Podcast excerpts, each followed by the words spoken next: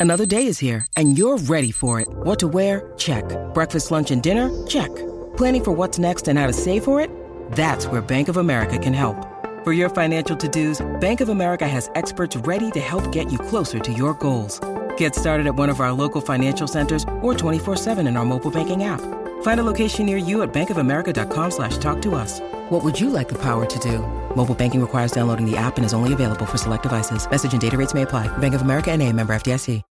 When you need mealtime inspiration, it's worth shopping Kroger, where you'll find over 30,000 mouthwatering choices that excite your inner foodie. And no matter what tasty choice you make, you'll enjoy our everyday low prices, plus extra ways to save, like digital coupons worth over $600 each week. You can also save up to $1 off per gallon at the pump with fuel points. More savings and more inspiring flavors make shopping Kroger worth it every time. Kroger, fresh for everyone. Fuel restrictions apply. Ryan's watching the 2005 Emma with uh what's it? What's her name? I had a cat in 2005 named Emma. Did you name her after the movie? No. Did you name her after the my book? parents found the these are my childhood cats growing up, Hannah and Emma. My parents found them in 1995 on a bike tour while biking, and they had been abandoned on a bridge in the middle of nowhere in a paper bag. And they rode across and they heard meowing, Whoa. and it was two little kittens that someone had like tossed out of their car. Oh, Yeah, it was so sad. And so they they put them in their bike bags and they biked them all the way back home. And those were our childhood cats. that's really nice. I know it's a very nice ending, and they live long, full lives. Where did the names come from? Hannah and I Emma. think it's Those my like- mom. I think she always wanted daughters, and that's probably what she would have named them. Instead, she just There had to settle for two cats. I wouldn't mind a pair of well-behaved boys, like Angela says. Out of paper, out of stock. There's friendly faces around the block. Break loose from the chains that are causing you pain. Call Michael and Stanley, Jim Dwight Creed. Call Andy and Kelly for your business paper needs. Or Dunder Mifflin, the people versus paper people. Dunder Mifflin, the people versus paper people. Dunder Mifflin, the people versus paper Hello and welcome to the Michael Scott Podcast Company, a show for fans of The Office by fans of The Office. I'm your host and the guy who always arranged the toys on Edwin's desk in a very pleasing way until he fired me, Sean Roney. Uh, and I'm Edwin James, and I run a small fake ID company from my car with a laminating machine. I swipe from the sheriff's station. and with us, as always, our producer in the warehouse, Mr. Alex Ward. I just love sales. I love it to death. It's as simple as that. And I don't get to do enough of it as a manager, so I took this second job, kind of as a hobby. Some people have golf for relaxing. I can't believe he tries to sell it to the camera crew. It's it's just like, "Ah, it's just a hobby, he says through yawns. Every week we get together and talk about our favorite show, NBC's The Office. Uh, this week, after we cover our main topic, we'll go to the conference room where we're going to do a, uh, we're going to make a paper company um, with only $15. This is just, uh, we'll, I guess I'll explain it later, but uh, we'll, we'll draft. What a setup, yeah. What a hook that is. we'll assemble We're our starting a own paper company with fifteen dollars. we'll assemb- assemble our own paper company with characters from the show, uh, and then uh, and then do a little um, ordinary things, sort of, and then uh, yeah. But uh, today's topic: second jobs. So uh, the last couple weeks we've done pretty straightforward episode topics: Cousin Mo, St. Patrick's Day, and we wanted to uh, try a little bit more of an abstract topic. An idea that we've been kicking around is second jobs and what happens when you take office characters out of the office, what their second job or other career pursuits might be. Uh, so we're going to try it out Mhm. and see if there's a common thread. What happens when you take office characters out of Dunder Mifflin? Can you Yeah. take the office? You can take of the girl out of. You can take the girl out of of Philly, the office Scranton, She's one of the many plain, one of the Wait, wait, plain, what's hardy women of Scranton. yeah, there's a surprising number of characters who have uh, other career pursuits uh, throughout the show, and um, most of them are very funny. Some of them are successful. Some, of, them, are, not. um, And this is like one of the ways the whole show is kind of set up. We we touched on this in the gym episode about like it's, it kind of opens up, and Jim is immediately like, "This job is just as Yeah. this isn't my career. Like Yeah. this is just the place I'm working right now." And so even like from the beginning of the show, that was also came from the BBC office of just like this is a place that no one is ready to make it their life's work to work at Wernham Hogg or Dunder Mifflin. Yeah. Uh, and so yeah, we see we see other characters start to pursue that. Well, and we've talked before too about like the whole the heart of the show is is sometimes um, people finding their their individuality in uh, being the cog in the machine, working in an office and things like that. So, I mean, some of these are are passion projects, but other times people realize that they've lost uh, something great by not working for Dunder Mifflin anymore. So, uh, we'll get into that too. Shall we start with Dwight? Let's start with Dwight. Um, I'd say the loudest and earliest form of someone uh, directly working and getting a second job. It's not really a second job; it's just not at the office. right. But Well, it- based on the context, it kind of feels like a second job. That's right. In the in the episode before the return, uh, in season Traveling three, salesman. um, traveling salesman, Dwight gets, um, you know, at this point, there's already some bad blood between Dwight and Michael because of the coup when Dwight tried to take Michael's job and and meet with Jan. Andy finds out about that and is able to use that to get Dwight framed and fired. Um, when Dwight was just trying to help Angela. Um, If I may, Sean, uh, I know you've been watching a lot of Survivor, as have I. this is like when the tribes merge and you're down numbers, right? And Yes. like Andy, like Scranton, uh, or Stamford merges with Scranton, right? Yes. They got less numbers. Andy's trying to survive. He sees he sees that crack, right? Wow, yeah. Gets in there, starts talking, they, manipulating Michael, gets gets Dwight voted. Hail out. Yeah. to the chief. Incredible Survivor play. Man, Andy even got sent to uh, Isolation Island or whatever it's called. Exile Island, yeah, yeah, for his anger management. Uh-huh, so uh-huh. he was able to survive a little longer because of that. Um, so we get at the beginning of the return, we get Dwight uh, uh, interviewing for jobs, uh, and he is not succeeding. And he got, and we learned that he got a job at Staples to uh, to cover him in the meantime, and he's doing well at Staples. You get that second of, uh, well, I guess I, I guess it, He needs it a- I depends mean, he on who needs you a- ask. He needs a day Yeah. place to go to. Well, I mean, they do include that detail. You saw those two printers this morning. Good job. That is an Yes. important detail, I think, that shows that Dwight is still a I good agree. salesman, even out of the office context. And it's uh, a little counterintuitive because he is so aggressive, uh, you know, smudge and arrogant. Uh, or no, that's Jim. Excuse me. Um, Yeah. yes, there's but, the smudgeness. uh, but Dwight is a very uh, upfront, let's say, salesperson. If you need anything at all, I'll be standing right here.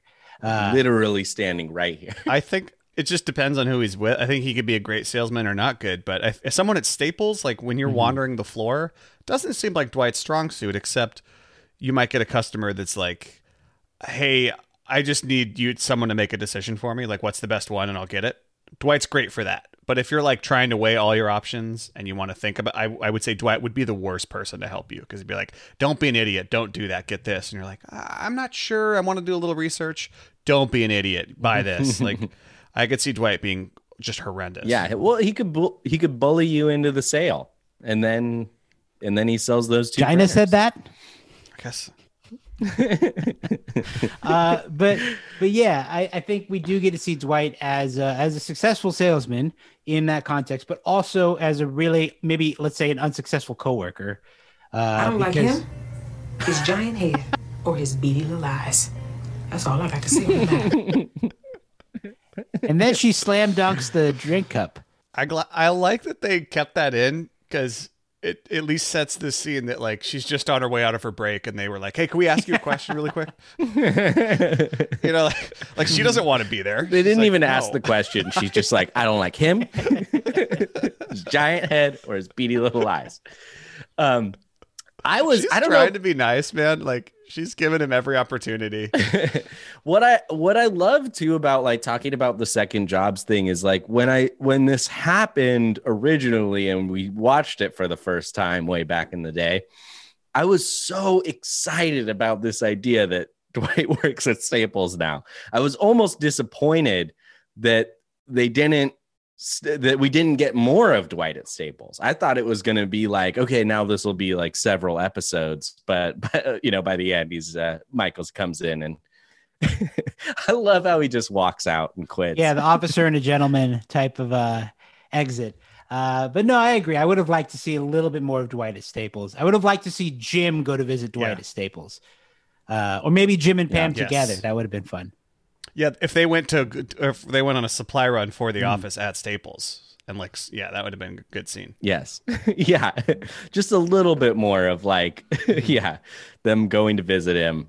Uh, You know, Jim would have would keep asking him to like do things Mm-hmm. for him in the store. like uh, just constantly like actually could you see if they have that in the back like they don't have it could you just Yeah. check there There's a lot Jazz of stuff hands like that. kind of thing. Pam calls Jim. Pam's in the Can office and talk to your calls manager? Jim. And I just would love to talk to them. Pam is in the office and calls Jim and is like, "Where, where are you? I'm at Staples again." They're a competitor. yeah. It would be it would be a combination of Jim and Pam uh, shopping for gifts from Ke- for Kevin in season two, and the scene in um, season eight, Pam's replacement, where Dwight and Pam make Jim go get his blood get his uh, blood pressure test. That's right. I mean, we also see Dwight with his job as a stopgap, right? He's just there until he gets something better. Yeah. And so that probably lends to his attitude there, which isn't great. Uh, and eventually he goes back to Dunder Mifflin. There's- but There's an incredible part in Thirty Rock when um Dwight works at Staples. where Dwight works at Staples, where Jack Donaghy loses his job Oh, as um, as CEO of uh, NBC, and um, and he's like, "It's no problem. Uh, I got a job as a janitor." And I'm just literally going to work my way up. And then for the- several episodes, he just keeps getting promoted. I would have liked to have seen that with Dwight at Staples. He's the mailroom. yeah. that's this, yeah. and then he quits CEO of Staples to go work as a salesman. At You know what else would have been amazing is if Josh, Josh Porter, uh, makes uh, who went to Staples. Right. What if we got to see a Dwight at Staples interacting with Josh Porter, doing like a store visit or something like that? Oh, Yeah. That I I oh. I yeah, just a little more at Dwight at Staples. I could have Yeah, I could have uh, got done with that. That would have been Staples Nice. must have Oh yeah. must have worked their way into this. Oh yes. Big time. Yes, this is very much product integration. So let's, I mean, let's stay with Dwight because the other thing that we see from Dwight is Schrute Farms. Yes, and we've done, Yeah. and yeah, we've do- done a Schrute Farms episode that you can always go back and listen to. But it, it's like there's so many other businesses attached to Schrute Farms. I mean, he's uh, he sells the beets. He he's got the travel. Is Dunder Mifflin his second job? Ooh, And that's was a great Staples his third? Mm, And his first job has always been at the beet farm. Yes. Something he's been doing since he was a boy. Yeah, I don't know if they ever made it clear when they started Schrute Farms as an Airbnb, uh, but uh, but it is a fun thing to think about, like in terms of what came first, the farm or the office. and we see, I mean, in, in like Money is the episode where we actually, I mean, in Money is actually, we see a few of the things we're going to talk about today, but we see Jim and Pam as customers at the Airbnb. It's not a, uh, it's not a hands-off job for Dwight. I mean, he's out there farming, he's making tables, they're doing beet wine. He gives them the tour. I mean, it's, I don't know how often he has customers, but that's a, you're there all weekend with them, um, really doing work. Yeah, you And never then what lack for- someone comes in on a Tuesday or something. You never lack for things to do You're during No. your stay at Schrute Farms. The Dawn Goose No. Walk, table making never seems so possible.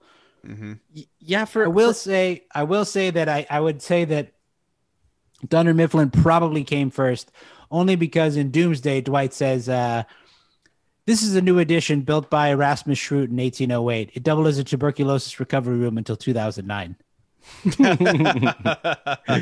I That's right. I forgot. for how much effort Dwight puts into the farm and into you know the whole Airbnb thing and the event thing. He gets into throwing garden party. You know, throws the garden party. That's true. uh, for Andy. Um, it never seems to be like his money making venture. I mean, he wants to do well at it, But I just, I mean, you think specifically about Robert California being like, I could spend an exorbitant amount of money having my having my birthday party here or something like that. And Uh-huh. like, I mean, and Dwight is just kind of missing the point. like he just keeps being like, yeah, he keeps offering uh exotic meats that'll all be goat. It's a beautiful Yeah. property. I can get you exotic meats, hippo Mm-hmm. steaks, giraffe burgers. It'll all be goat. It'll all be good. Uh, but yeah, I don't know. I don't know if it's something more like just it's in Dwight's DNA. He just has to care about the farm and uh, and uh, and make it something better in his lifetime. But it doesn't. It's not his main source of income. At least he doesn't seem to treat it that way. It's just It's a family. It's a family job. It's not. eh, he probably doesn't see any of the things things at Schrute Farms as a job. I think it's just his calling. That's what he does. That's his life when he's not at work. Is mm-hmm. the farm.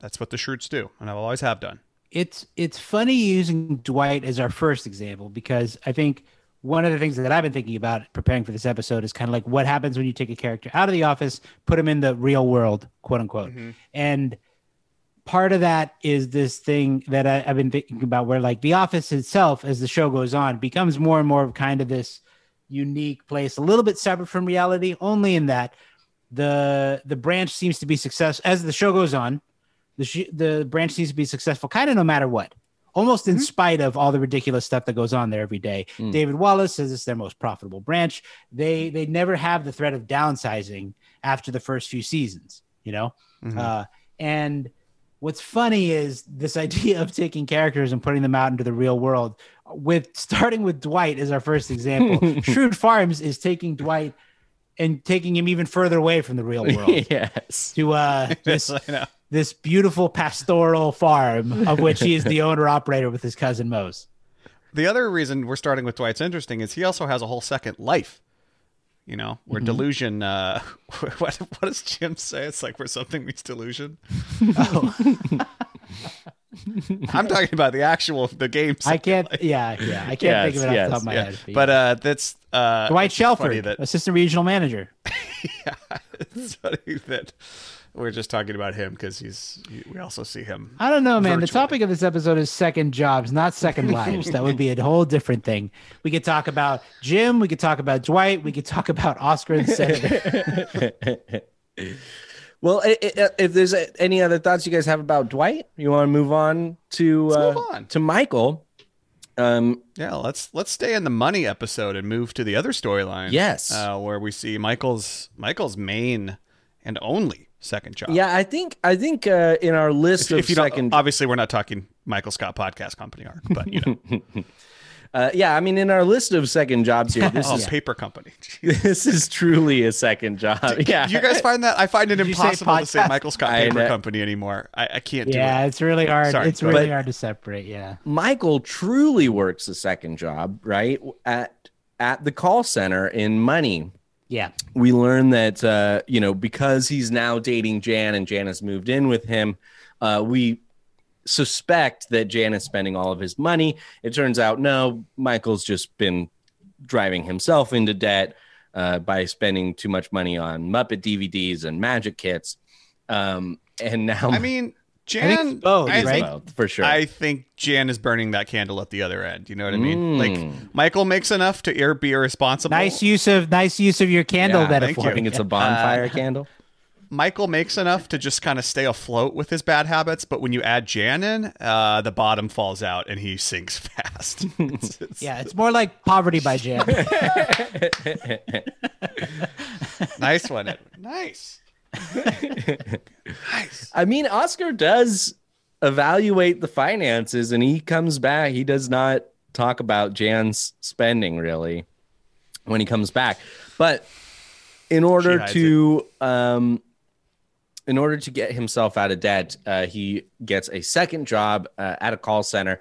And you know, we know Michael's a good salesman. Um we don't see, uh, he's he's not doing well on the phones, but he's doing well with the other people in the office. we do see him doing using his version of sales on the phone, which is uh, he's uh, making a real personal collection. Cape satellite television. Michael. Well, it sounds like he's doing a really great job. I don't know why the coach won't play him. He's he's Oh really yeah, that's right. doing a good job of making the personal Hmm. connection, but he's not sticking to the script. He's not making the sales really quick. He's not turning and burning the way that uh, his boss Nick Figaro Mm-hmm. uh, would do, or the way that Vikram is. You, sometimes I sometimes I think watching the show, you know, what would how would Michael react to being managed by Michael Scott? Uh, we we sort of see that here and there. Like we almost get that a tiny bit with D'Angelo before as they cross paths for the day or two. Um, But this one is like intentionally seems like let's put Michael in a work environment that is similarly office cubicles, etc. But just compl- vastly different in terms of what they sell and how the whole business is managed. And Nick Vastly Figaro, different. vastly more interesting. Nick Figaro, uh, at the lipofedrin guy, is just the opposite. Like he's just there to enforce the script. It's just like make as many calls as you can, stick to the script. It's a numbers game. I don't care about anything else. I don't care who you are. I don't care what you care about. I don't even care about your name. You want to leave? Go. Come back. Fine. I don't care. Disinfect your headset. Like he's so opposite from Michael, who's just like all about the soft sell. Michael Michael thinks of it as a family, not a workplace. I mean, it, it, yeah, it is funny. Like, I mean, Michael hates Nick Figaro, and it, it's not like Nick Figaro is like a very like appealing person in any way, but I, he doesn't seem like a bad boss. He, I mean, he's got, like he kind of lets people get away with most. He's not going to bullshit you. I don't think he cares as long as he, you could Yeah. probably show up really stoned, like obviously those kids are when Yeah. they're working there. I mean- that he's telling them about Die Hard. Like, Yeah. he's like, you show up, make your calls, do the script. That's all I ask. Yeah, I mean, Michael even makes a joke during their conference room, and uh, Nick Figaro just kind of lets it slide and is like, "All right, very funny. You can make jokes Yeah. when you make a sale, there, rookie." Like, you know, it's like that's a very. uh, I don't think Michael he would have that same understands the- reaction. yeah. Yes, he understands the business he's running, and he's not making it anything else than it needs to be, No. which is the opposite of Michael. Also, Yes. which is like, this is our family and this is our home. And I would say to his credit, he doesn't seem affected at all by the documentary crew that is filming his call center. I know he comes right away with that disclaimer, like, Yeah. what we're Yeah. doing is an illegal operation. Like, like he feels he feels the need to say that, but Fully licensed by. The But other than that, even when if, even when Michael quits, he's just looking at that piece piece of paper. You quitting?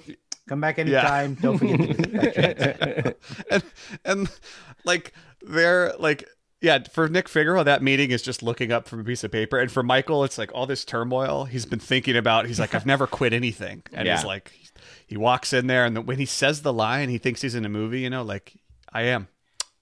I'm quitting. Great.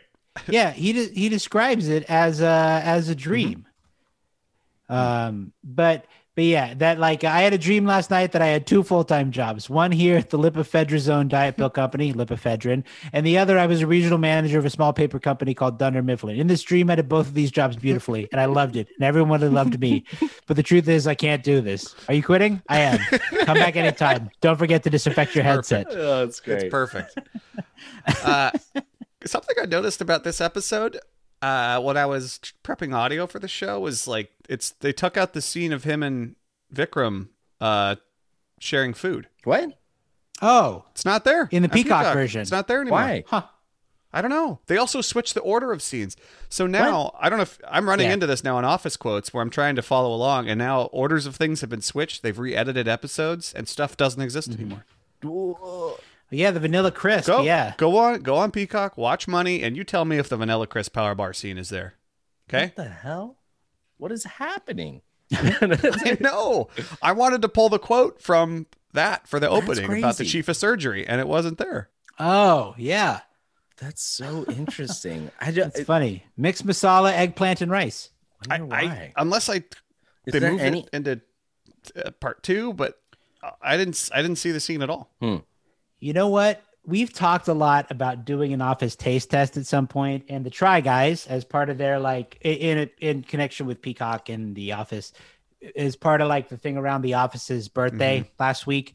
Uh, they did a taste test of Michael's favorite foods. One thing that we've never talked about in our taste test is the idea that you could do mixed masala, eggplant, and rice. Also, vanilla crisp power yeah, bar. mix those two.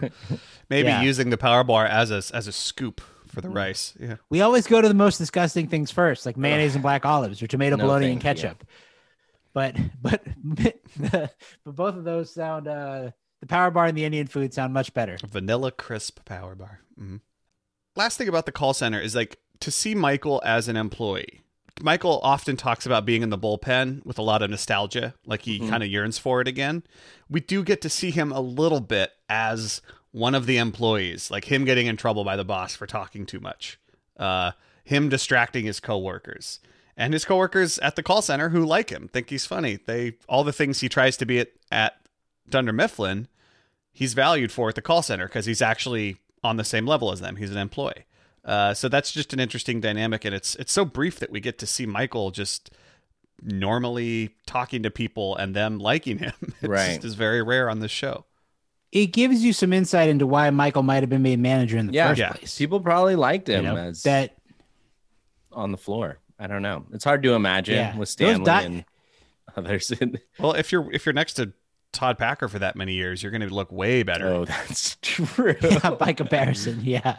Um, I do think it's interesting going to Michael's other pursuits that for someone who is so like his life is so tied into the office and he does view it as such a family that he seems to be so caught up in wanting to be a screenwriter or wanting to do improv or his comedy special here I go again uh that like he's caught up in this sort of daydream about those kinds of things but and at the same time, I can relate so much to that. I mean, it's like uh, at at a certain point, I fulfilled my dream of being able to work on movies and stuff, and yet here, you know, I do a podcast on the side and a homebrew in the garage, and yeah, everybody's kind of got a little bit of that, right? You know, you still dream about the about the uh the other thing you really want to do.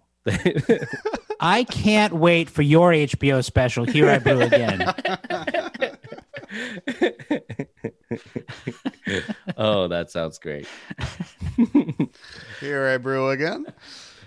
da, da, da. Oh God. Um, but but anyway, uh, and and Michael is so dedicated, or, or maybe not dedicated, but he really truly believes Hmm. that these are his dreams and his goals. You know, if, if I don't have this, then what do I have? As he Yeah. Mm-hmm. says to Holly uh, when they're viewing Yes. Threat Level Midnight. This is the first time hearing about, it, or his book. Somehow Yeah. I manage. Let's talk about Creed and his many uh, criminal activities slash second jobs. I mean, the one that we know that he does early on in the show is uh, is he ha- has swiped a small laminating machine from the sheriff's office and uh, prints fake IDs in his in his van. As evidenced by all the kids who come and say hello to him. Mhm. Poor Richards. he also steals things and sells them. Uh, he's he has a lot of jobs, most of them illegal. Right. Uh, and it catches up with him by the end of the show. Let's not forget the FBI, not the police. The FBI arrest Creed at the end of this show. don't forget that. He's stealing bags of blood. We don't know where they go. He says he can get you a kid for that much. I mean, Creed is in with some dark, dark web shit. That wasn't a tapeworm. Oh God. He has the most uh, second jobs, and I, I he's another person where I don't think his main income is from uh, his job. at They're—they're hustles. Right. They're hustles. I mean, jobs. that's something to consider. Like, so for the so now for Michael and Dwight, I mean, I'd say both of their second jobs, you know, didn't surpass Dunder Mifflin as you know their primary job. Mhm. Right? We've said Yeah. you know, Schrute Farms is kind of a lifestyle thing. Obviously, Staples was just a filler job. Uh, The Mi- call center is call a center. necessity. is just him trying to to get out of debt, but he wasn't even very good at it. He never made a sale. I mean, Creed really succeeds in in in his second job. does. He thrives. yes, if anything, it makes you wonder why he spends all, all this time going into it's the an office. alibi. Yeah, I think he needs an alibi for the stuff he does at night. That's he fair, needs a day yeah. job. He needs something stable with his fake name, his fake ID that he can hang. his right? hat He's on. he's like a character in Breaking Bad. You know, like uh, well, speaking of, when they did that Emmy intro uh, that one year where they had all the different uh, other popular shows coming through the office Right. set. You know what I'm talking about? Yes, Conan yeah. comes in. Yes, I know One what of you're them gonna is, say. of course, Jesse Pinkman coming in and going like, "Creed, what's up?" And like the cameras are there. It's like, clearly, he's, Oh, he's selling Creed a bag of uh, he's selling Creed a bag of meth. Yeah. Uh, so I, I we could consider that office canon. That scene. Sure. Yes. Sure. Yeah, why not? I love the idea that it's Creed's alibi. When Creed, when uh, what is it? When when Creed Bratton is away, William Charles Schneider will play. It's true. We do know that too that he's neglecting things that he's supposed to actually be doing um, in product recall um, you know we realize that that creed is supposed to go down to the factory or something like that every week and he Plan, just doesn't yeah, do qual- it Spot Yeah. check. Watching the way he gets out of that is everything you need to know about Creed. He's just completely a, pretty much a sociopath. All the way down to the the goodbye card. yeah, I know. It's really, it's really something.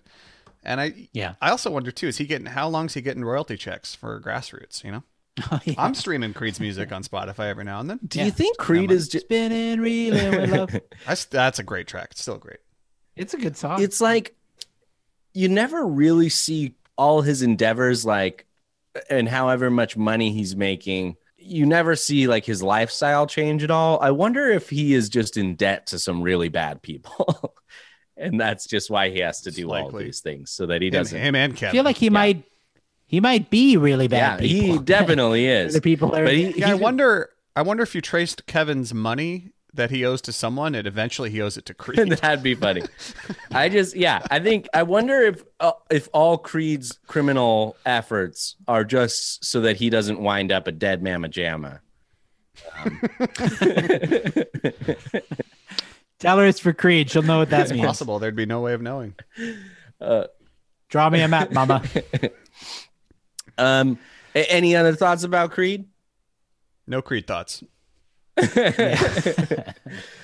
Toby Flenderson has a has a second job or a passion uh, in life, and that is writing um, mystery crime novels uh, about Chad Flenderman. I was, I was hoping at the top of the show that you were gonna be like, uh, "I'm Sean Roney, Chad Flenderman." a great job title, just that name. Or what if you said Sean Tony? My name is Tony.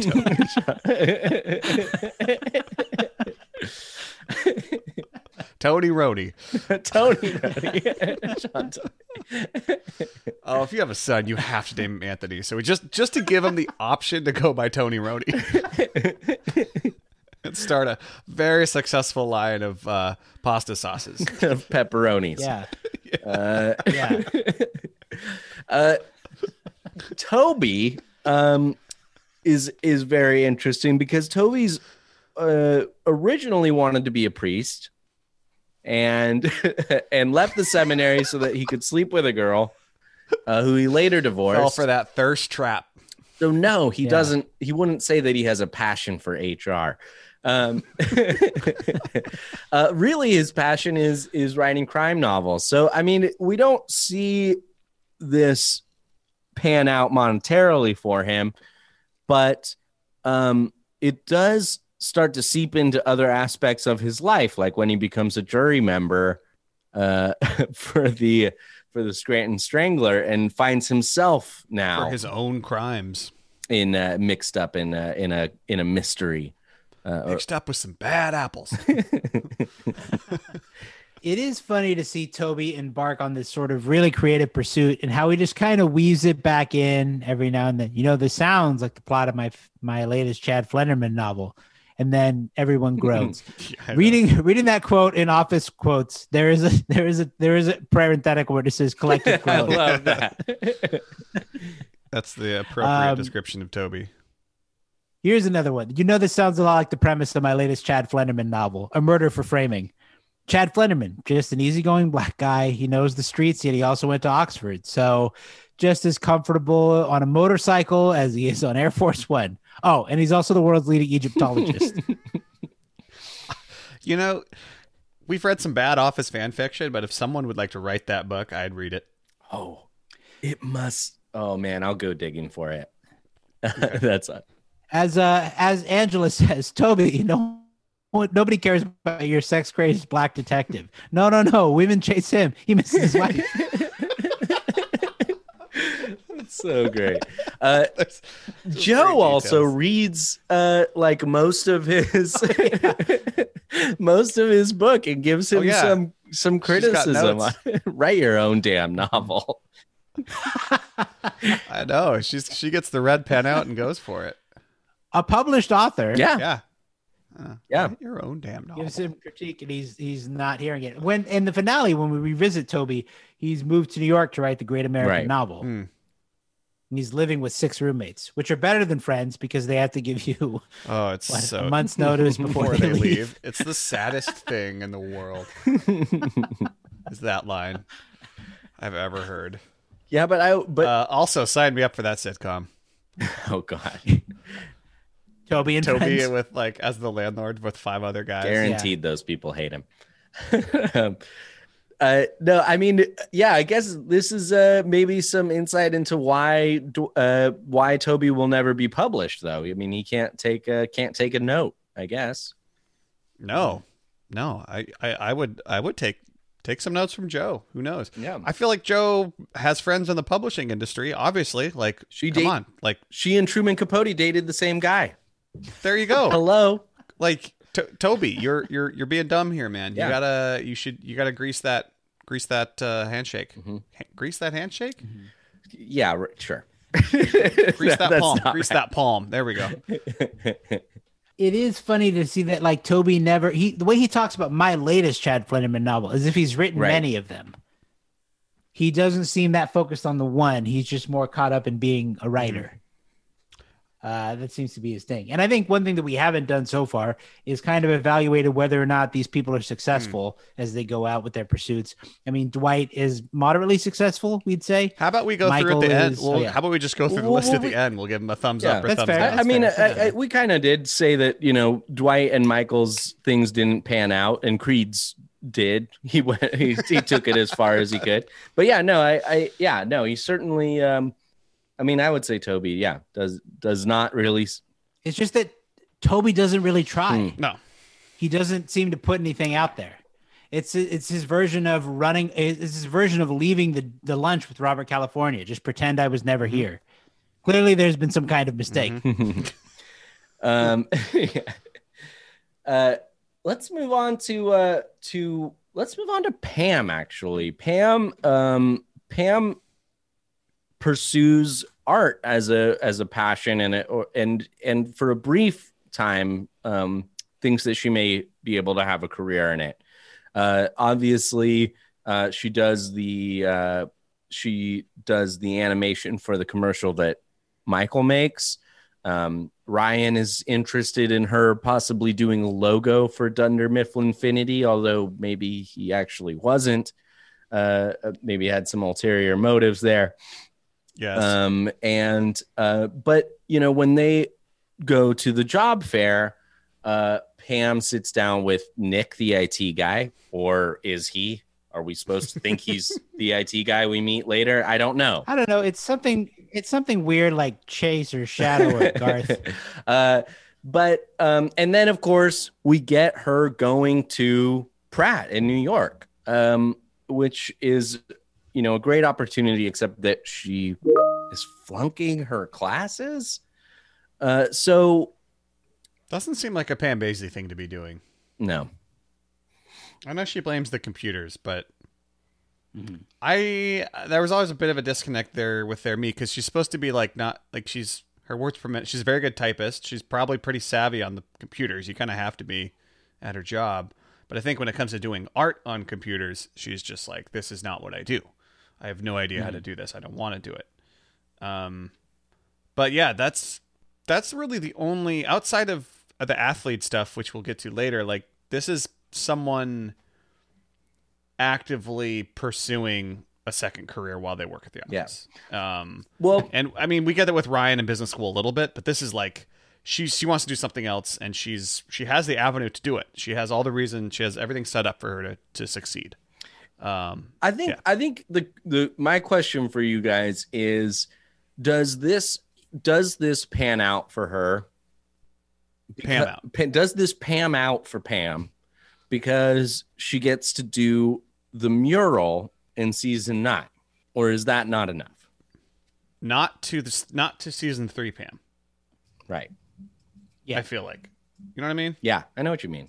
I mean, that seems to be the compromise that she makes, or the the choice that she makes. I guess we should say, "I'm coming back the right way," as she says to Jim, um, and it doesn't seem as if it doesn't seem, and I want to know what you guys think, as if she has like a lot of regrets about not finishing up at Pratt because she is with Jim in Scranton and she does find those art projects, the murals and things like that to work on. She does seem to find some kind of fulfillment there. Um, so maybe she doesn't see find that success, but she seems okay with it. Yeah, I- Yes. I, I mean, I do think about like, you know, one of the only projects that we see her do at Pratt is drawing Dwight in in uh with a bunch of Oh, like yeah.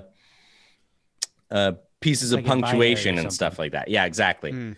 Yeah. Um so I mean that's kind of goes to show you like what she's thinking about when she's there. And maybe that's why she's she flunks out because her mind is in Scranton. I mean not not to mention she she also has to work a second job when she's in Pratt Yeah. at Dunder Mifflin corporate. And that's another time we get, much like Dwight at Staples interacting with other people, we get to see some of Sam, uh, Pam's like silliness and her feeling of camaraderie, or like like they have in Scranton of like I'm gonna dress up for Halloween. I assume everyone does. She shows up.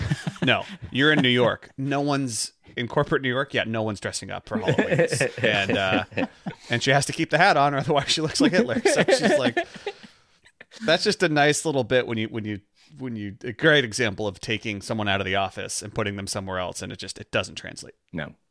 Pamela, miss you, kiddo. Miss So you. much. so much Uh, well, and the other thing too, I, I wonder what you guys think about this. I I always kind of got the impression that she just needed to do some classes again. Not that uh, not that she, I mean, she yes, she was failing, but it always seemed like she just needed to do them again versus she couldn't. No, succeed. you're right. You're absolutely right. Right? She she just needed to stay there longer, but she didn't want to. Yeah. Um, and Yeah. so and uh, this, this is where like it gets tricky, right? Because it's like th- this is where uh, in the past, you know, I'm frustrated with Pam. And you know, we've talked about Pam so much on this show, and and through that, I've kind of like grown to and we will in the future. and we, We will in the will. future. But like, you know, I mean, I think for a lot of people, this sucks. You don't want to see Pam say that she doesn't want to. She just wants to quit and come back to Scranton. honestly it's just you just don't see this in tv shows like this in sitcoms where like someone's going after something and then it just doesn't happen and they don't do it. Yeah, and then it's back to what it was. It's like i mean we see this even in the office. Everyone else basically ends up getting what they want. And even i mean even pam does. But at this time when she's like she'd like i think she'd like to have more of a career in art but i it does seem to me that her her relationship with jim is is more important than that Well, that's a really interesting point be- that you bring up, Sean, because in season nine, when Jim is going off to Athlead, and I don't mean to jump forward to another character, as a viewer, don't you feel like we wish that Jim would kind of give it up? Isn't that what is being conveyed in the show? That like there's something not wrong, but like him wanting to leave the office is is you know like Pam Pam just is so happy with their life there. She doesn't want to leave Mhm. it, and and Daryl or in, in Dwight goes through all this length of trying to convince Daryl that being at Dunder Mifflin is Yeah. really fun. I mean, Uh, yes. If yeah. if Pam succeeded, uh, yeah, it's like it. Yeah, it threatens the sitcom. if Pam if Pam succeeds, Yeah, yeah. then you know she's out of the show like you know so th- i mean that's certainly like i think as a viewer you're i think that they they thought that we would all be relieved that she she's back and that there's no more tension ever again between her and jim. And um uh and uh but but i don't know if if like as a as a, someone who loves the show but also somebody who loves to daydream about your passion project um your your you're like i'm personally torn here because i yes i want her to come back and just be the receptionist again because i just it makes me feel all warm and cozy when i'm watching the office but um but yeah, there's a part of you that that is rooting for uh, the character and wants to see them succeed in their passion.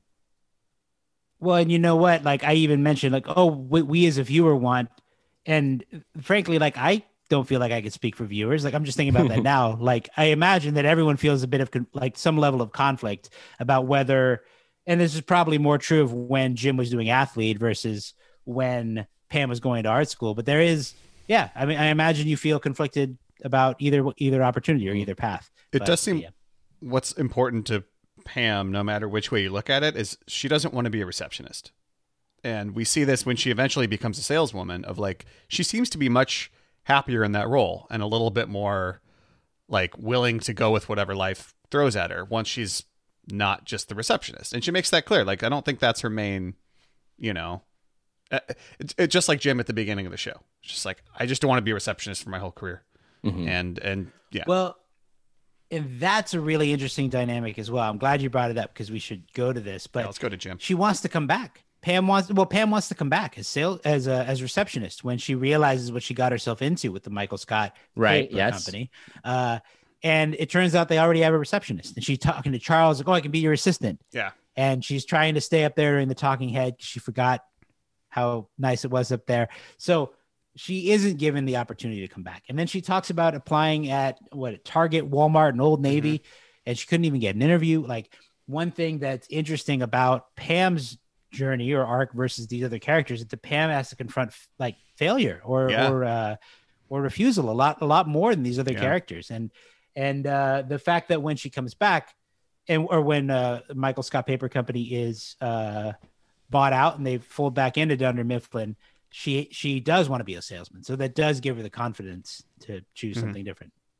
Um, but yeah, we don't need to we don't need to dwell on anymore. Yeah. We can go to Jim. Yeah, we we got a lot more to, or we got a few more to get through, and Oh, Yeah, we're already a few more going to get pretty through, long yeah. here. I mean, we, these been are these are the yeah. meaty ones. These are the meaty ones that we've been doing. So, uh, and Jim is certainly another meaty one. Uh, Jim, when we meet, as Alex said earlier, when we meet Jim in the pilot, you know, uh, he is saying that you know he doesn't want this to be his career. If if if this was his career, he'd kill himself. And it takes him, you know, eight or nine years to get around to doing something else with his life.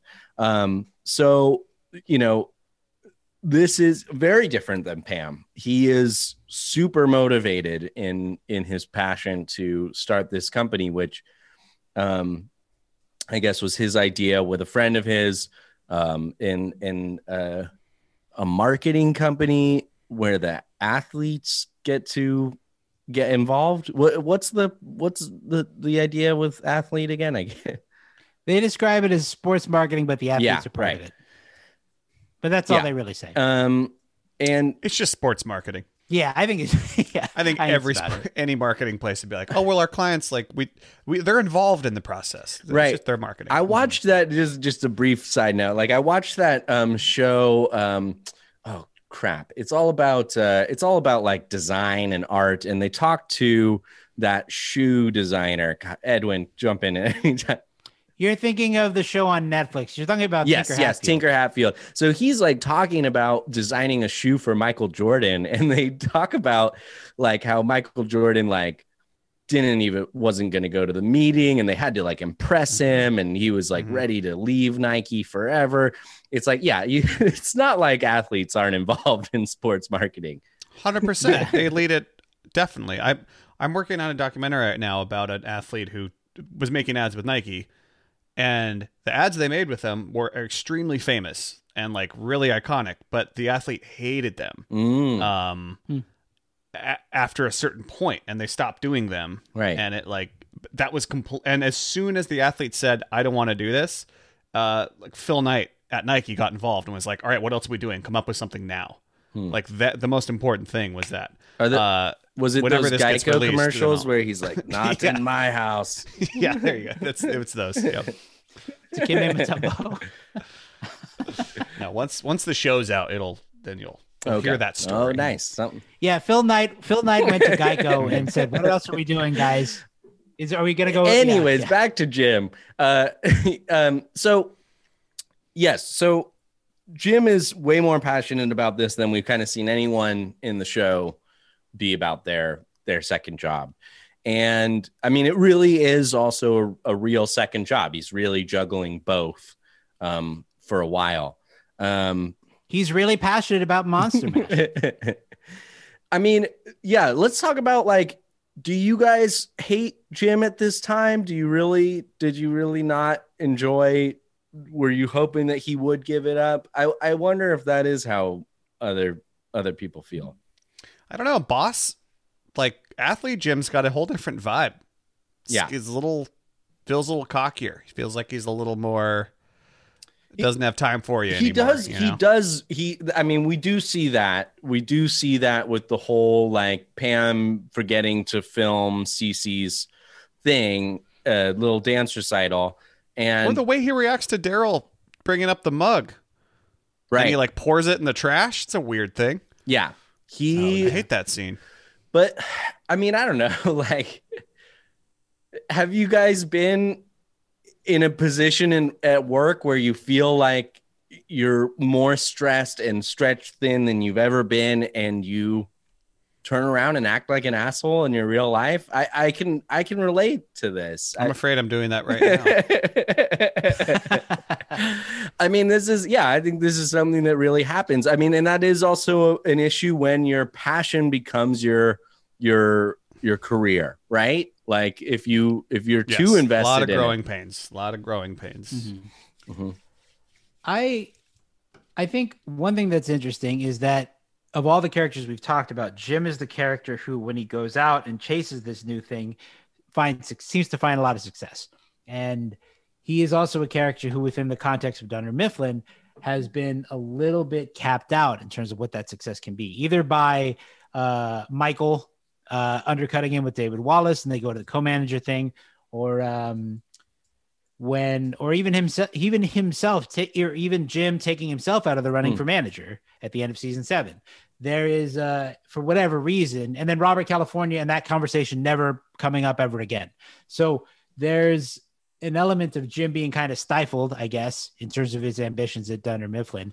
And then when he chases this thing at Athlead, I don't know if I could confidently say whether or not like I like hate him or or whatever, or really like am endorsing his pursuit. Because I mean, yes, he's stretched really thin, but so is Pam. You know, she has to take care of the kids by herself, and like it, it really wears on her. I think even more so than it does on Jim. And I, I don't know. It's uh, it's it's hard to say, but um, but it is it is there's a huge struggle with him trying to go for it on his own, essentially, because Pam doesn't really want that.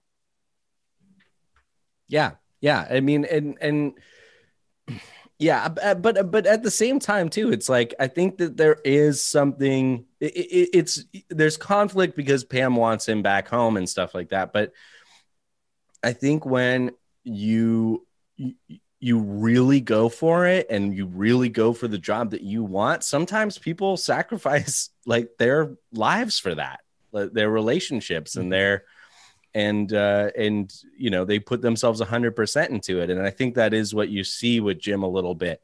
And like yeah while you don't want him to be an asshole um, especially to pam um, it is um, i think that uh, i think that they're i think that's something real. I think like they're kind of showing us like a an interesting maybe the difference between jim and pam like that uh that Jim really puts his himself 100% into this and and it and it even though his dream is coming true he there's a price to pay I mean, she says this in the Office Olympics. Like when he cares about something, he goes after it, Mhm.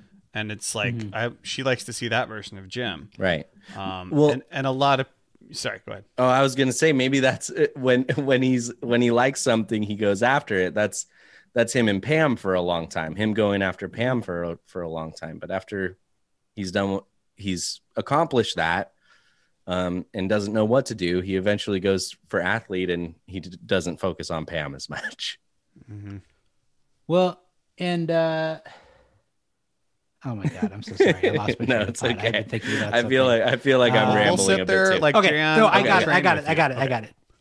I got it. Okay. Um, I think the reason that it's so difficult to watch at the end of season nine or during season nine as well is because the show doesn't give us those moments of resolution that they did in earlier seasons. Like you think about the day when they're struggling, when Jim and Pam are struggling, and Pam is in New York, and then it turns out they've been leaving each other voicemails all Mhm. day. We don't get any sort of um, release like that. It's all tension, you know, versus tension and release. That Mhm. balance. It's just more and more tension. And when you think that you're going to get a moment like that, you don't get it. Like when um, when Jim gives her the drawing that she did, and she's like, "Oh, I can't believe you kept it." There's there's uh we don't get that same sort of uh resolution um, or feeling that they're still connected that we do in earlier seasons. So it, it is really hard. It's it's they have to we're we're going through it with them. I just, I, yeah, I just think that like when art mimics life, you know, this I think is an important thing for people to see sometimes that, Mhm. you know, yes, it might be comfortable to stay at your at your comfortable job that you don't like, but if you go for the thing that you do want, it could have negative consequences in other in your in your home life. a, a lot of these second job opportunities and then there's almost every variation of them happening getting fired going something coming back trying for something failing at it needing to have another job. We kind of see every reason why you'd have a second job played out in all these things. And if like the thesis of the show is there's beauty in ordinary things i mean that's the flip side to it is there's there's there is beauty and there's also an ugliness sometimes Mhm. right? There you kind of have to have both. Um but part of this is the beauty in ordinary things is like you there are people like Dwight is so happy at the end of the show and he's still working at the same place. You know, and and a lot of people are still at the same place and they're very happy at the end. And so the ordinary things doesn't doesn't have to be needing to start again and having something brand new and fresh. It could just kind of be reinventing yourself even though you're in the same place. I mean, I, I will say there is something too, Sean, about the way that you're talking about, you know, uh, going for it, going all in and and really trying to pursue your passion. I mean, I feel like you're gearing up to tell us that you're starting a sports marketing company in Philadelphia. Guys.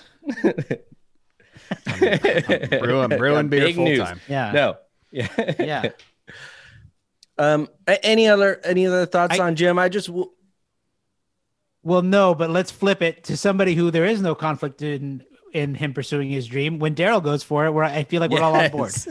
Go for it, Daryl. Well, Daryl's life. yes. Well, and it, and that's interesting too because it's like, but because Daryl, we've watched struggle for so long now, right? You know, he we did see him get stoked on working his way out. We just talked about St. Patrick's Day, the episode where he's like, "No, I do have big dreams of this company," um, and then uh, and then that all falls out, um, and we know that you know all the office workers win the lottery and he doesn't get to be a part of it and you know he and uh he and uh his ex uh aren't getting along anymore yeah Justine. And i mean just things aren't really great for him i mean his basement smells like tacos. Life's not going well. So and he's someone who gets like he's not he's not necessarily like actively trying to do these things. He's someone who gets noticed and keeps like moving up the ladder. And we get to see that happen. And you- and so he's very naturally a character that you're cheering for. Yeah. Well, and uh, and when Daryl does get the opportunity to Athlead, he's so he's uh, so excited about it. Similar to Jim, when he's invested in something and and excited about something, he he goes for it. And the thing is, he just hasn't been given an opportunity like that in in the context of Dunder Mifflin. Really, I mean, Andy calls him out for not pushing over the Yeah. rest of season Mhm. seven. that's Um, and then oh gosh Oh, this yeah. and well then and then at the end at the end of season eight going into season nine he remarks to jim that like he kind of can't believe that he's putting all this effort in just for it to seem like you know he's working for andy you know there's he's he doesn't feel like Mhm. he's going anywhere got- this is just the slightest tangent, but I've always hated that they did that to us, where they're like Andy just jumps in with like D'Angelo got you night school like classes and you stopped going. It's like it's it, I, and I, we've talked before about like th- things being earned on the show. It's like you never get to see Daryl give up on like we we see him try try try try try, and then we don't see him for a couple episodes, and then Andy's like, "You gave up." and it's like what? We didn't see him give up. Yeah. We didn't see him give up. Yeah, that's fair. yeah. Yeah. Um but yeah and he's so- so nervous when he finally has is at the table. I know uh, i an lo- Athlead and the whole issue with when he shoots the shot and everything's going great until that moment but like the, his struggles with resumes has happened a few times um Right. just like pulling it together to get there. And he's, you know, he's a lot of it is dependent on his relationship with Jim. And Jim's like, I can get you a job. You just got to meet me halfway and like go through this process, right? And eventually it all works out fine. But like all this accumulates in that scene when I feel like he he they kind of draw back the curtains and Daryl's like, "Look, guys, I'm sorry, I shouldn't be here." And then everyone goes around the table and says what they used to do, and like how this is this is their second job for all of them. Like they're all moving careers, and that's a really nice moment. I, I really like that scene because they're they they reach out to Daryl in that moment and they're like, "It's okay that you're nervous. Let's do, let's try this again." Like none of us know what we're doing, man. And that's like that's Yeah. uh, the older I get and the more people I interact with at different levels of jobs, it's just like no one ever knows what they're doing. Like you just get better at knowing how to fake that and knowing how to like adapt. And uh, people are doing their best I think for I, the most part. I think that's that's interesting. Like it's like imposter syndrome, right? Like you, Yeah. like you know, Darryl knows that he loves sports, knows that Jim is you know his best friend and is one of the creators of this company, and yet he still doesn't feel like he should be there. And I think everyone Mm-hmm. everyone feels that way in their work. I'm I'm sure. Mhm.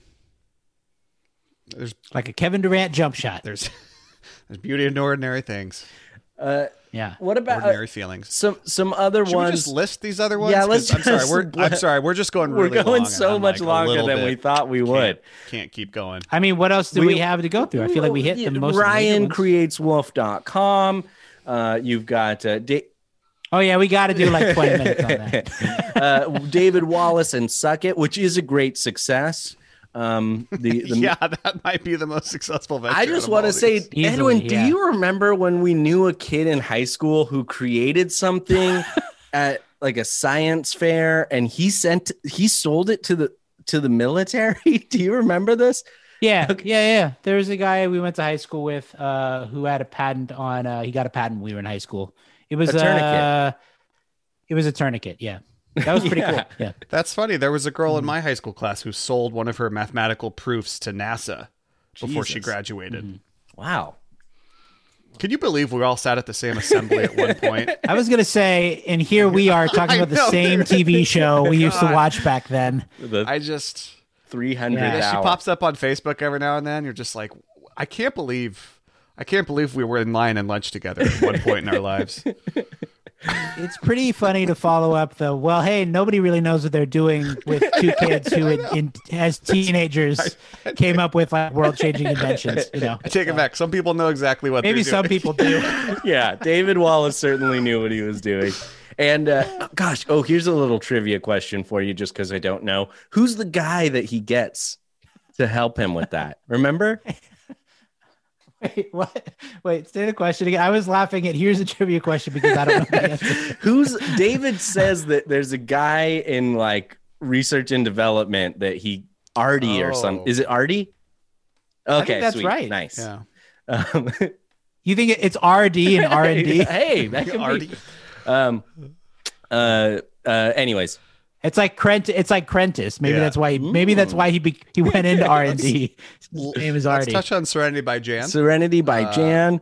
Um, as that's that's a very much a second job that is also a second bedroom. Is it is And, it uh, is it a passion or is it a desperate attempt to uh, turn her life around? It is both. Yeah. Yeah, Jan. How's the candle game? Oh my goodness! Uh, Just smell all my candles. isn't there a fan theory that she like kidnapped that little girl in order, Uh, maybe. yeah, Oh. um, in order to sell more candles? Um, we've got uh, we've got so and and also Jan is horrible at making candles, right? I think that's what we're supposed to believe when they open up the room full of candles and Jim can't even handle handle the scent. I assume she's getting like I don't I, I don't know how to make candles like that on that scale. Yeah, same. but like I assume she's her issue seems to be the, you know, marketing distribution. Like Mm. making the candles, she could probably get I don't know what I'm talking about, so I'm just going to leave it right there. But it, It seems is- to me it is that really she funny. that's a that's a tough business. It is funny that they would like open the door to reveal the candle studio, and then you're just everyone is just hit with this wall of Yeah, smells. Oh, Yeah, And it's like, yeah, it, I guess, yeah, Yeah. I guess you start what you if you're starting out with those, you're at you're at markets, you're at you're at farmers markets and Yeah. and places around town selling your candles, and you get into a store. But Mhm. I don't I don't think she ever is she still doing the candles? at the No, end of the no, show? she doesn't. She becomes a she she runs um hospital supply. yeah buying for Mm-hmm. a hospital. It's the white pages, is it not? And the whale in season nine. Oh, that's what she. Yes, but when she's um when Michael thinks he has herpes, Oh, she's in, working uh, for a yeah. hospital. It, okay. that's oh, I didn't even Yes, realize yeah. that. Yeah, the Scranton right white Mhm. pages. Um, The, the white whale. What? uh, just just I think we had just a couple more to mention. Kevin becomes a bartender uh, by the end of the show. That's uh, that's a perfect job for Kevin. Um, Is it? I just he had such difficulty with reception. I Yeah. just feel like a bartender is there's always ten things going on at once. Yes, and at all times. There also is some math involved in uh, in yeah, You're- you're stocking the all the bar and pouring a You're like- cocktail. yeah. I just he doesn't seem quick and sharp, which I feel like a good bartender is both of those things. I love the idea that you would leave Kevin's bar and he would say, "Okay, bye." Hi, they said I was dull. Yeah. yeah. Could I get a uh, gin and tonic? Hi, hi. Uh,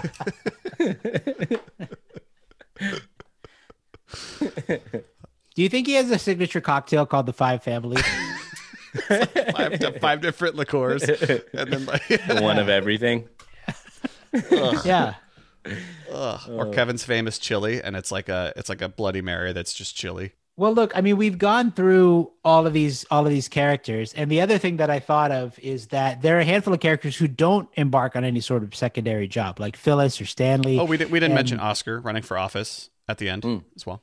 Oh, that's true. I think you know what, and I actually think I, I had Oscar lumped into this group as someone who is almost an extension of um, when he doesn't want to speak up in the shareholder meeting episode in season six. It felt like a similar Right. sort of thing where he, where like Toby, he doesn't want to put himself out there, but uh, but it is interesting when when Michael in the Sting in season seven is talking to the other salesman. Do you want your life to get better, get worse, or stay the same? Some of the a lot of them just say stay, Stay the the same same. Yeah.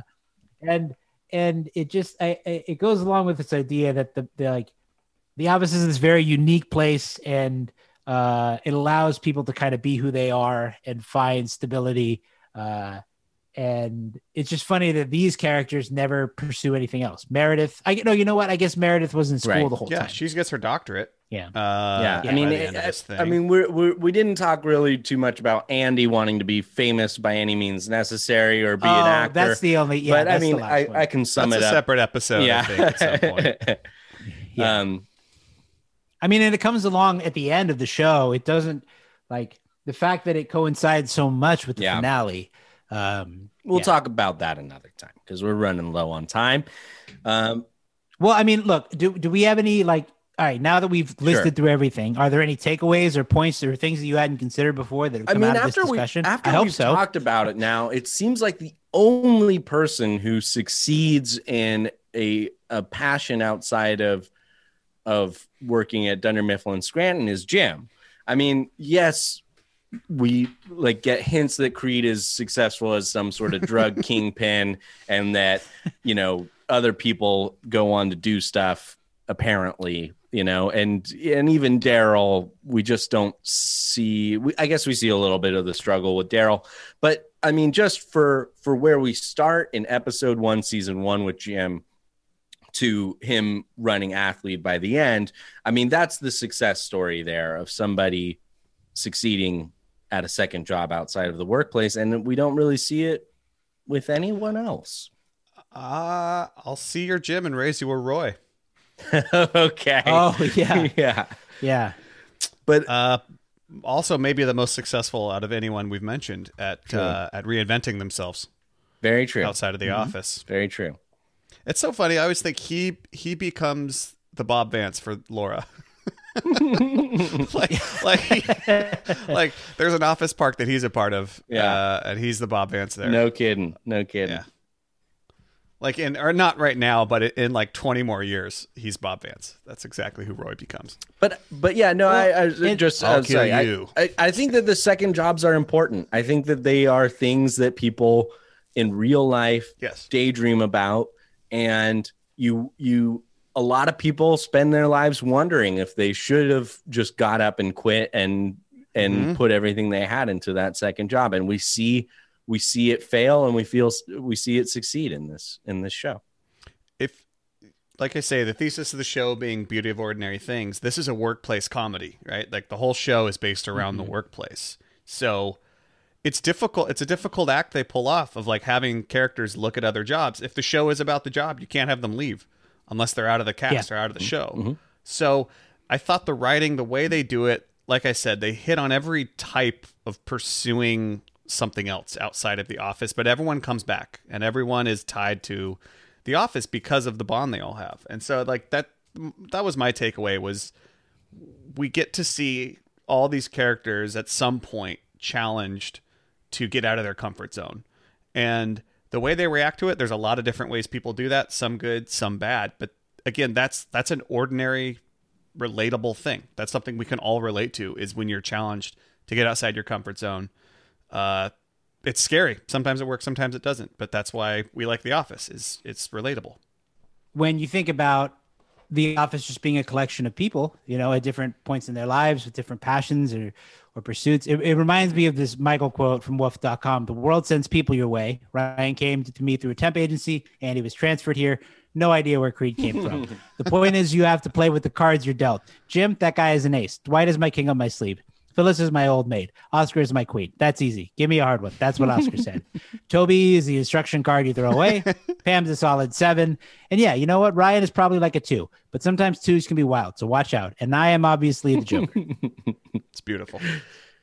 Perfect. Well, uh, I think that wraps up our, our topic for today. Let's uh, let's move on to conference room. Five minutes. All right, everybody in the conference room.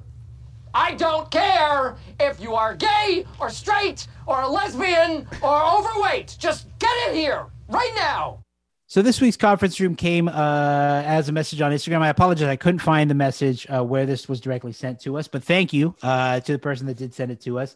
Um, it's it's a it's a post that says you have fifteen dollars to start a paper company. Pick one from each category, and if you're uh, these kind of little templates come around a lot. I see a lot of them for basketball, for example, like build a team. Do you have fifteen dollars. Uh, your roles are CEO, manager, assistant to the regional manager, sales lead, and reception. And then there are different tiers: five dollars, four dollars, all the way down to one. Um, so I think what we're gonna do is just go through and pick our office based on uh, these, uh, based on this uh, our budget and uh, and our price tiering. Um, so do we just want to go around and, and talk about how Yeah, we do it? Sure. Um, and it's it's a we'll, we'll post this because it's it's it's a pretty visual thing. Yeah, yeah, But- yeah, we could It's rebuild very visual, but yeah. all, all you need to know is different characters are valued at different amounts. Right. And so if you want to take someone for five bucks at a CEO, that means you have a lot less money Right. You, to get someone good at a different position. So you got to. This is all about your salary cap and deciding where you put value. right. Just And- for example, Does it make sense? It doesn't make sense for us to read through each of the characters No. and their dollar amount. I'd say, Sean, you just give an example. care. just get Give us an just for example, uh, manager five dollars, Michael Scott, one dollar, D'Angelo. Right. So it's just people who are not good at the job. There's some serious flaws on this, which I we agree. could talk about later. But uh, overall, And let's remember that this is this is picked for us, so it's not like every character is up for grabs. correct. So So why don't we start with uh, Alex? Why don't you you want to Okay. read yours?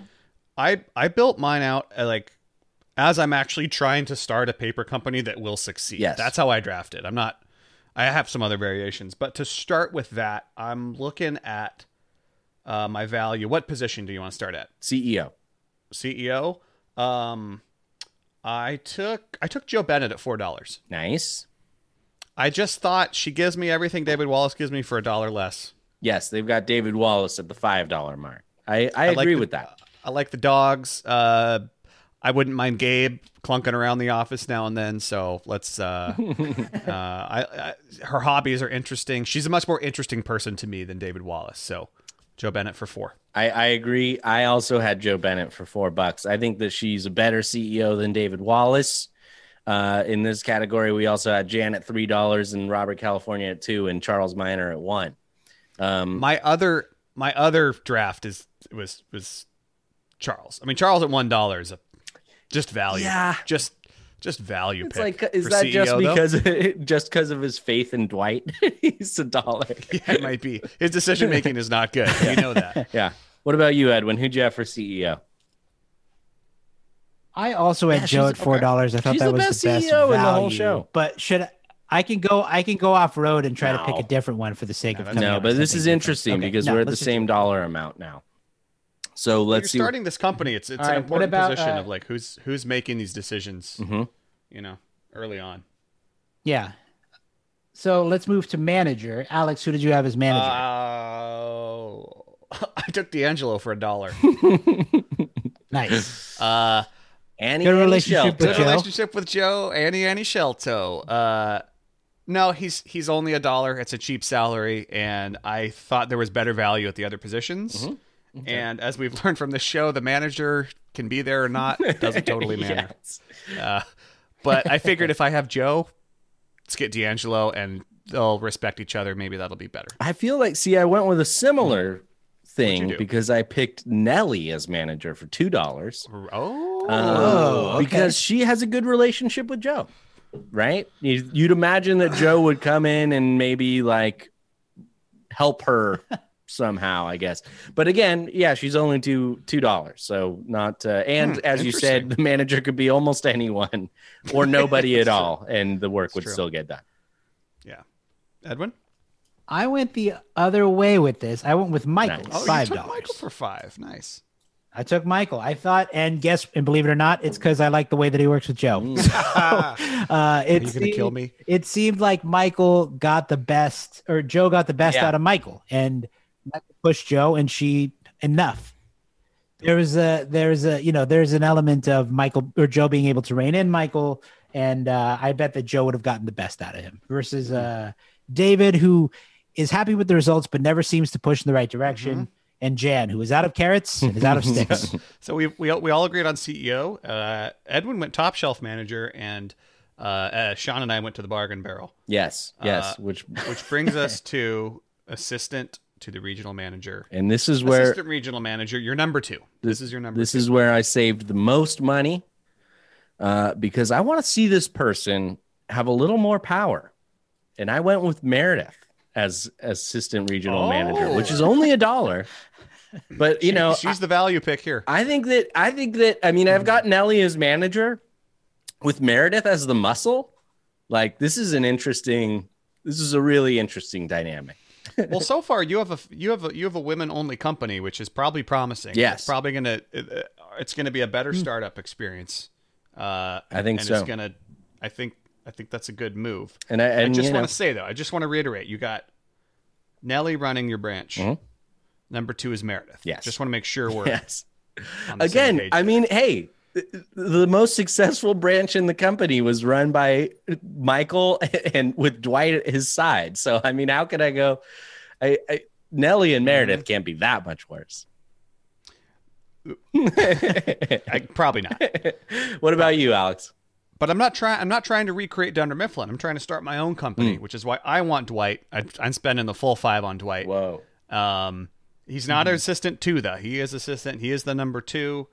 Um, I think he will respond to strong leadership with D'Angelo as the manager. Uh, also, I'm assuming Angelo D'Angelo will suffer a similar. He's either dead from skiing or he's going to do another accident with the basketball hoop, uh, which paves the way for Dwight to be manager. Which I think, uh, with Jo Bennett guiding him, should that ever happen, I'm I'm okay with that. But for now, yeah, give me Dwight. He'll have to 'cause pre- not only is he my assistant regional manager, he's also one of my top salesmen. With Jo as CEO, he'll have to be Jacques Souvigny as manager. he, he- he'll commit just as hard. I'm not not concerned with who he dresses as. He's bringing the same focus and fire to the job, and uh, I like his sales. So get him in the company. Nice. Edwin? Uh, so it's funny.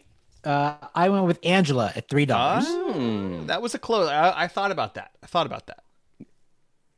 That was my. Uh, I I thought that Angela would be able as an assistant, not in not in her accounting role. I felt like she would be very organized and very disciplined, and she can already she already helps Michael hem his pants. That's true. So I think there's a good precedent there. Yeah. Yeah, yeah. They've already got a, a good uh, dynamic, I guess. Um, Okay, cool. Well, uh, Yeah, I yeah. yeah. we see. I mean, we sales lead. see. Why don't you why don't you start uh, start us off with sales lead here, Edwin? Uh, so for sales lead, I thought this was the best value pick, maybe in the whole thing. But I took Karen Filippelli at two dollars. Best value yeah. pick. Best Yeah. value pick on the board. Not even close. Whoever made this is dumb because they put Karen at a two dollar pick for sales lead, below Phyllis, below Stanley. I'm sorry, she is a manager by the end of the show. Mm-hmm. Do you know what I think the equivalent to this is? Talking about the ones like this that are about basketball is whenever they have Kevin Garnett at like Oh, one yeah. or two dollars. That's always like the value pick. Yeah, all- when you're building a all dream time team. starting five. Yeah, Yeah. totally. Yeah, it's like all right, you take KG for a dollar. come but uh but anyway, I thought uh Karen at, at two dollars is very overqualified. She goes on to be a, re- a branch manager, and she says, "Turns out this job is pretty easy when your boss is an idiot and uh, your boyfriend's not in love with someone else." Um, unfortunately, she is still working for Michael, so we'll have to figure that out. But uh, but I uh, I felt like she was the best uh, qualified at two bucks. You know what? I didn't think that she'd be working for D'Angelo, who's a misogynist. Hmm. uh, might not. Anyway, well, maybe they'll work it out. I- I'm I'm I'm I'm banking that he gets in a coma. I think Karen. Yeah. just to put it in context here, because for three dollars gets you Phyllis, for one dollar gets you Todd Packer, and two dollars gets me Karen. Yeah, Yeah, yeah. no question. Mm-hmm. Do you? So you picked Karen as well.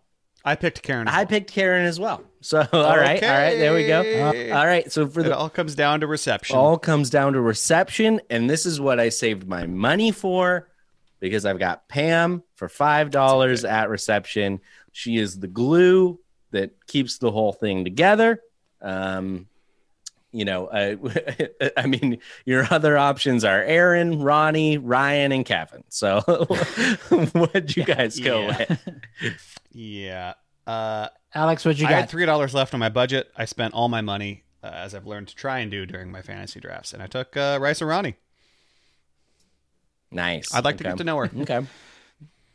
She seems like she'd be a fine receptionist. She seemed great. She just I plops herself down Yeah. there. she was just I'll be honest. I they never gave I had three dollars left. I had three dollars left, and my two and one dollar options were Ryan and Kevin. So I hate Ryan. I think Kevin's a terrible receptionist. Give me Rice Yes. Arani. what about you, Edwin?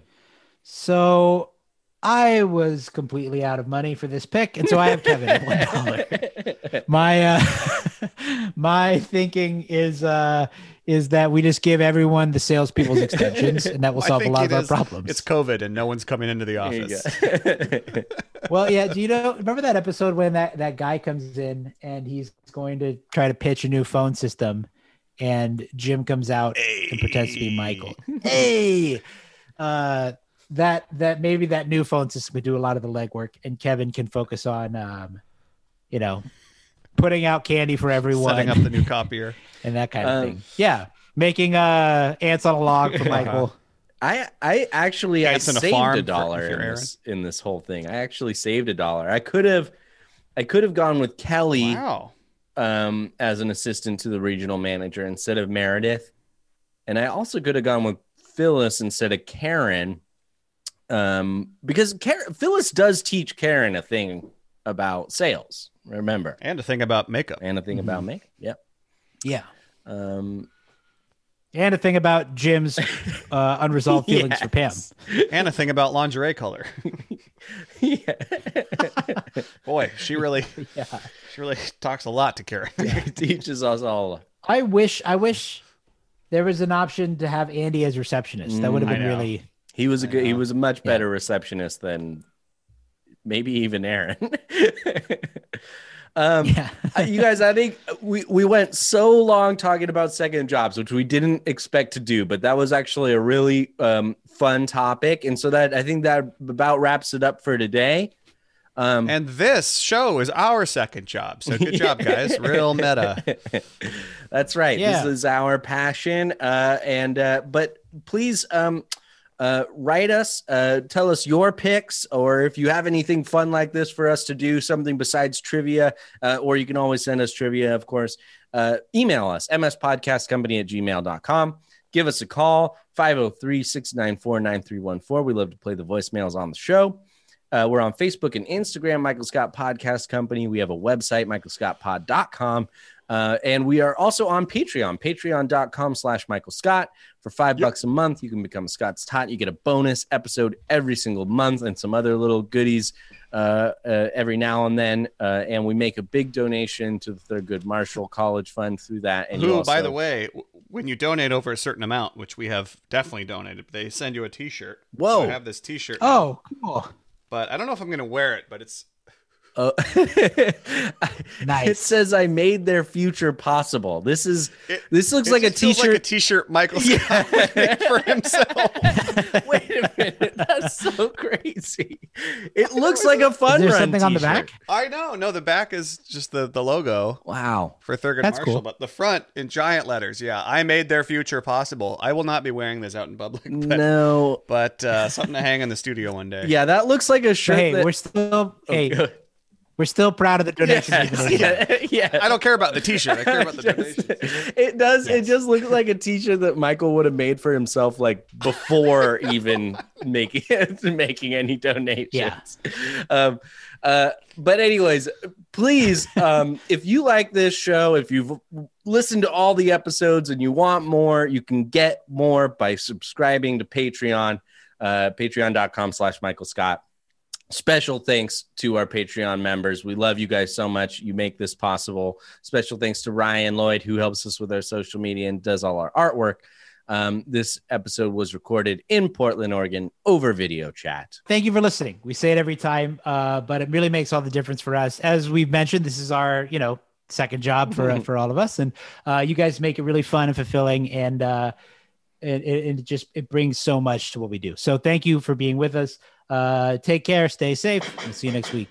Pippity poppy, give me the salad. Yes, sir. Well,